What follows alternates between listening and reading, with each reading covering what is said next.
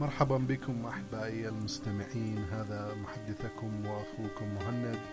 ألتقي بكم في يوم جديد وقراءة جديدة وصوت يوميات الكتاب المقدس.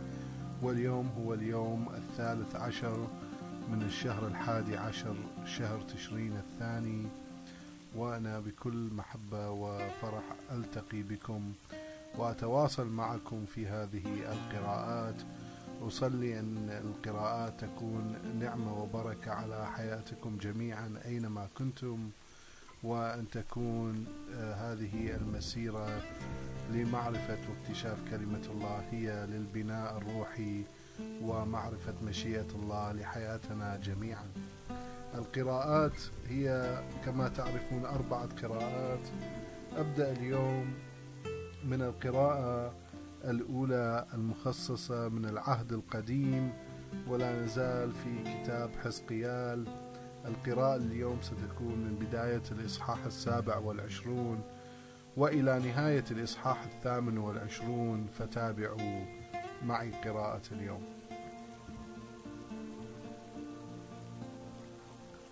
وأوحى إلي الرب بكلمته قائلا وأما أنت يا ابن آدم فاندب صورة بمرثاة وقل لصورة القائمة عند مداخل البحر تاجر تاجرة تاجرة الشعوب القاطنة في مدن السواحل. يا صور أنت قلت أنا كاملة الجمال. تخومك في قلب البحار وبناؤوك أكمل جمالك. صنعوا كل كل ألواحك من سرو سنيرة وأخذوا أرزا من لبنان ليعملوا لك سواريا. من بلوط باشان صنعوا مجاديفك وطعموا مقاعدك بالعاج المستجلب من سواحل قبرص. نصبوا شراعك من كتان مطرز من مصر ليكون لك راية. وكانت مظلتك من من قماش أزرق وأرجوانية من جزائر أليشة. كان أهل صيدون وأرواد ملاحيك وحكماؤك المهرة ياسور الذين كانوا فيك هم ربابي ربابينك. شيوخ جبيلة وصناعها المهرة الذين كانوا فيك هم, قل هم قلافوك الذين يسدون شقوقك. جميع سفن البحر وملاحوها قدموا إليك للمتاجرة معك. أقوام من فارس ولودا وفوطة انخرطوا في جيشك وكانوا من رجال حربك. علقوا على أسوارك أتراسا وخوذا وخلعوا عليك بهاءك. أبناء أرواد مع جيشك قائمون على أسوارك المحيطة بك. وتمنعت, وتمنعت أبراجك برجال أبطال علقوا أتراسهم على أسوارك المحيطة بك وأكملوا جمالك. ترشيش تاجرت معك لكثرة ما فيك من أنواع الغنى. فدفعت فدفعت فضة وحديدا وقصديرا ورصاصا لقاء بضائعك. تاجرت معك اليونان وتوبال وماشك فقايضوا بضائعك بالرقيق وآنية النحاس. وقايض أهل بيت توجرم توجرمة بضائعك بالخيل والفرسان والبغال. تاجر معك أهل رودس ومدن ساحلية كثيرة كانت مراكز أسواقك.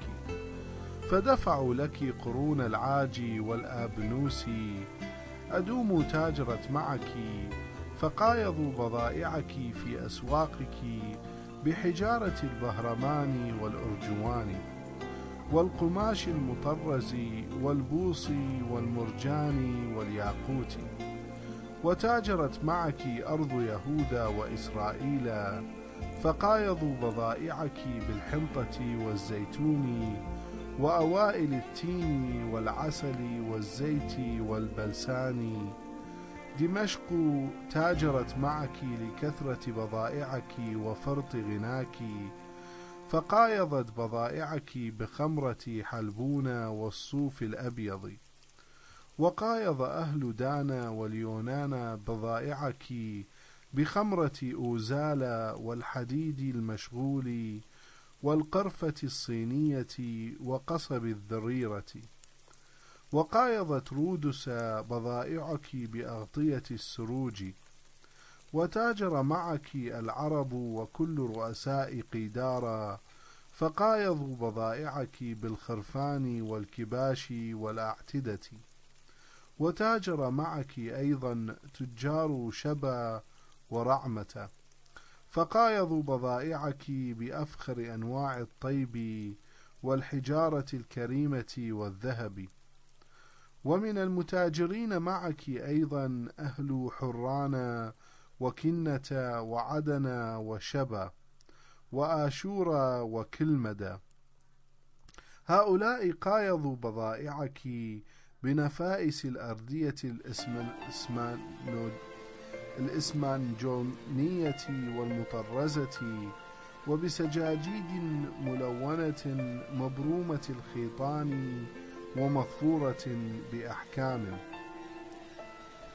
وكانت سفن ترشيش قوافلك البحرية المحملة بتجارتك فامتلأت وتعظمت جدا في عرض البحار. أبحر بك ملاحوك إلى لجج المياه حيث جعلتك جعلتك الريح الشرقية حطاما في قلب البحار. غرقت ثروتك وأسواقك وبضاعتك وملاحوك وربابينك وقلافوك والمتاجرون بمنتوجاتك في أعماق البحر في يوم سقوطك. ترتعش مسارح القطعان من صوت صراخ ربابينك. يهجر كل المجذفين والملاحين وربابنة البحر سفنهم ويقفون على البر يرفعون صوتهم بالنواحي عليك ويصرخون بمرارة ويذرون, ويذرون ترابا فوق رؤوسهم ويتمرغ ويتمرغون في الرماد يحلقون شعر رؤوسهم عليك ويرتدون المسوحة ويندبونك بمرارة نفس ندبا أليما. وفي ندبهم يقيمون عليك مناحة ويرثونك قائلين أية مدينة عمها الصمت مثل صور في قلب البحار؟ عند وصول بضائعك عبر البحار أشبعت أمما كثيرة. وأغنيت ملوك الأرض بكثرة ثروتك وتجارتك.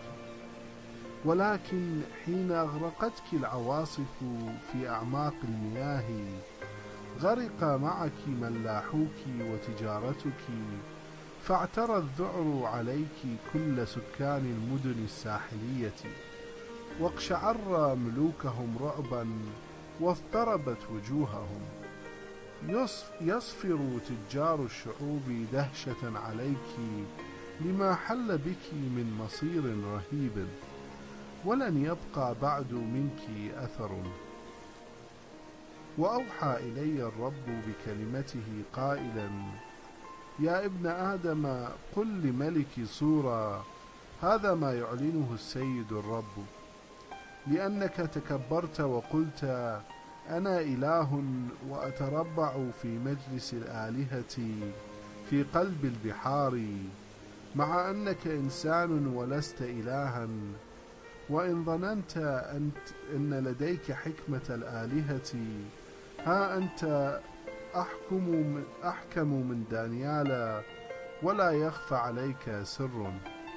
قد استحوذت قد استحوذت بحكمتك وفهمك على الذهب والفضة وادخرتها في خزائنك وبمهارتك العظيمة في التجارة ضاعفت ثروتك فتكبر قلبك لفرط غناك. لذلك يقول السيد الرب لأنك ظننت أن لديك حكمة الآلهة ها أنا أثير عليك غرباء من أعتى الأمم فيج فيجردون سيوفهم على بهاء حكمتك ويدنسون جمالك يطرحونك إلى الهاوية فتموت موت القتلى في أعماق البحار. أتظل تقول آنئذ أمام قاتلك أنا إله؟ أنت إنسان لا إله في قبضة ذابحيك فتلقى فتلقى حتفك كالغلف بيد الغرباء لأني أنا قضيت يقول السيد الرب. وأوحى إلي الرب بكلمته قائلا يا ابن آدم أندب ملك صورة بمرثاة وقل له هذا ما يعلنه السيد الرب. كنت خاتم الكمال مفعما بالحكمة وكامل الجمال. كنت في جنة الله عدن حجابك كل حجر كريم. عقيق أحمر وياقوت أصفر وعقيق أبيض وزبرجد وجزع ويشب وياقوت أزرق وبهرمان وزمرد وذهب. صاغوا منه بيوت حجارتك الكريمة وترصيعاتك يوم خلقت. ومسحتك لتكون الكروبيم المظللة وأقمتك على جبل الله المقدس وتمشيت بين حجارة النار. كنت كاملا في طرقك منذ يوم خلقت. إلى أن وجد فيك إثم. إنما بسبب كثرة تجارتك امتلأ داخلك ظلما فأخطأت. لهذا أطرحك في من جبل الله كشيء نجس. وأبيدك أيها الكروب المظلل من بين حجارة النار.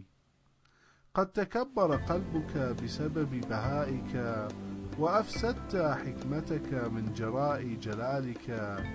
سألقي بك إلى الأرض أمام الملوك لتكون عرضة لعيونهم الهازئة. قد نجست مقادسك بفرط آثامك وتجارتك الظالمة. لذلك أجعل النار تندلع من وسطك فتلتهمك وأحولك إلى رماد على الأرض. أمام كل من يراك فيتحير لما أصابك جميع الذين يعرفونك بين الشعوب. إذ تحل بك الأهوال ولا يبقى منك أثر. وأوحى إلي الرب بكلمته قائلا يا ابن آدم التفت بوجهك نحو صيدون وتنبأ عليها. وقل هذا ما يعلنه السيد الرب. ها أنا أنقلب عليك يا صيدون وأتجلى بمجدي, في بمجدي فيك فيدرك سكانك أني أنا الرب حين أنقذ حين أنفذ فيك أحكاما وأتقدس في وسطك. أجعل الوضع يتفشى فيك وتسفك دماء في أزقتك.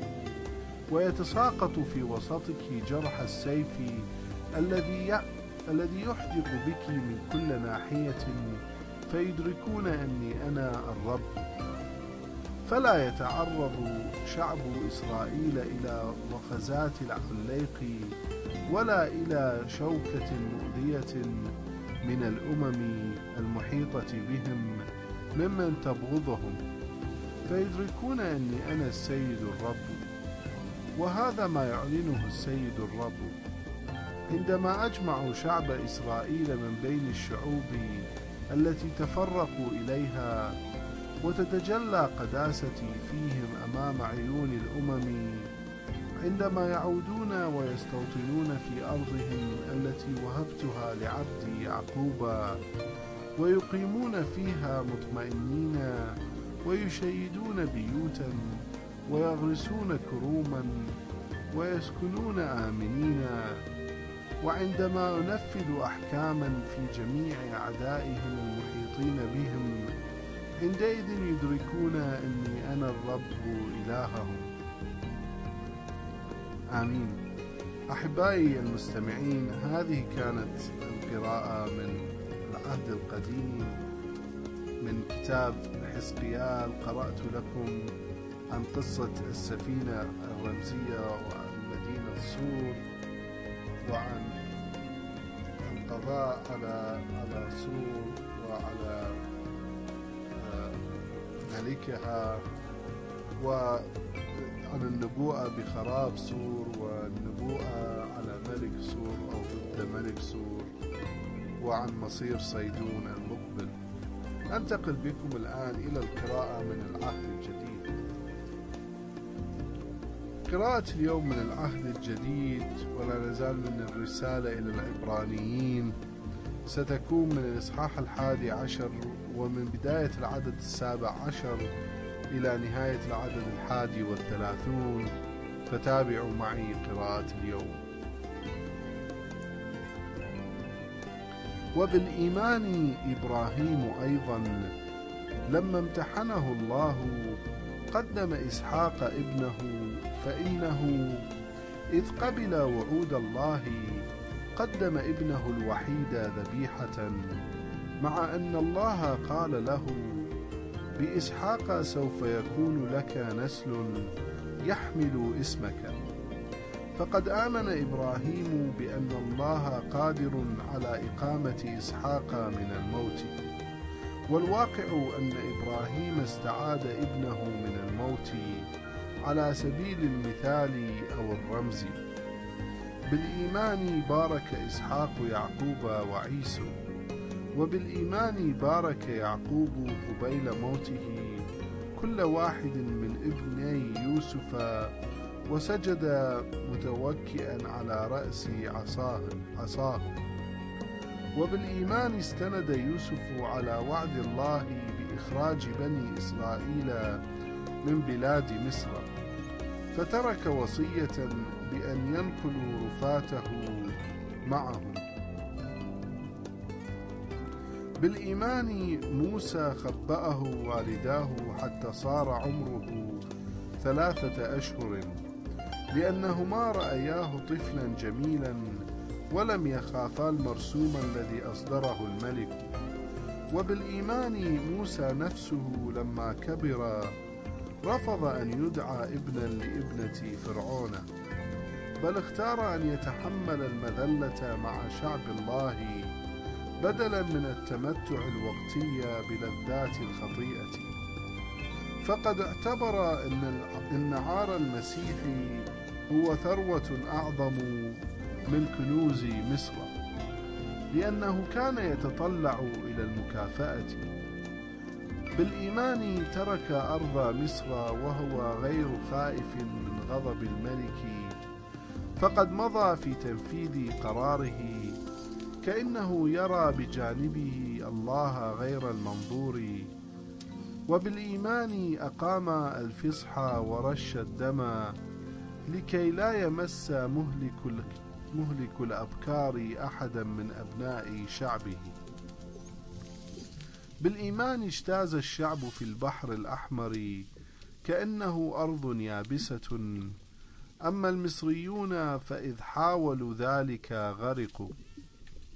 بالإيمان انهارت أسوار مدينة أريحا بعدما دار الشعب حولها لمدة سبعة أيام. وجزاء للإيمان نجت راحاب الزانية من الموت. المحتمي مع المتمردين بعدما استقبلت الجاسوسين بسلام. آمين. أحبائي المستمعين هذه كانت القراءة من العهد الجديد من الرسالة للعبرانيين وتتحدث القراءة والرسالة عن الإيمان وقرأت لكم عن أمثلة عن الإيمان. النبي إبراهيم ويوسف وإسحاق ويعقوب وموسى وكل هذه الأمثلة عن الإيمان. أنتقل بكم الآن إلى القراءة من كتاب المزامير. القراءة اليوم من كتاب المزامير مزامير النبي داود. ستكون مزمور المائة والحادي عشر فتابعوا معي. هللويا. أشكر الرب من كل قلبي في محفل أتقياء الشعب. ما أعظم أعمال الرب يتأملها جميع المسرورين بها. صنيعه جلال وبهاء وعدله ثابت إلى الأبد. جعل لعجائبه ذكرا فالرب حنان ورحيم. أعطى متقيه طعاما لأنه لا ينسى عهده أبدا. أظهر قوته لشعبه حين أورثهم أرض الأمم. أعمال يديه حق وعدل وكل وصاياه أمينة. راسخة أبد الدهر مصنوعة بالحق والاستقامة. افتدى شعبه وكرس عهده معه إلى الأبد. قدوس ومهوب اسمه. رأس الحكمة مخافة الرب والعامل بها ذو فطنة شديدة. تسبيح الرب دائما إلى الأبد. آمين. أحبائي المستمعين هذه هي القراءة من المزمور الماء والحادي عشر. آه، النبي داود يعطي شكر و ويعطي آه، بركة للرب أنه إله عظيم وإله قدير. أنتقل بكم الآن إلى القراءة من كتاب الأمثال.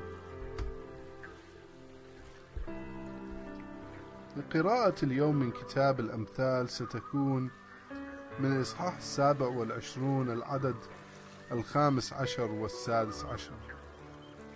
قطرات المطر المتتابعة في يوم ممطر والمرأة المشاكسة سيان. من يكبح جموحها كمن يكبح الريح أو كمن يقبض على زيت بيمينه. آمين.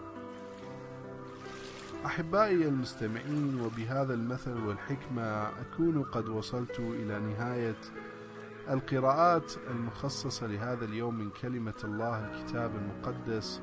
أصلي أن هذه القراءات والكلمة اليوم باركت حياتكم وتعلمتم شيئا جديدا من مشيئة الله وكلمة الله.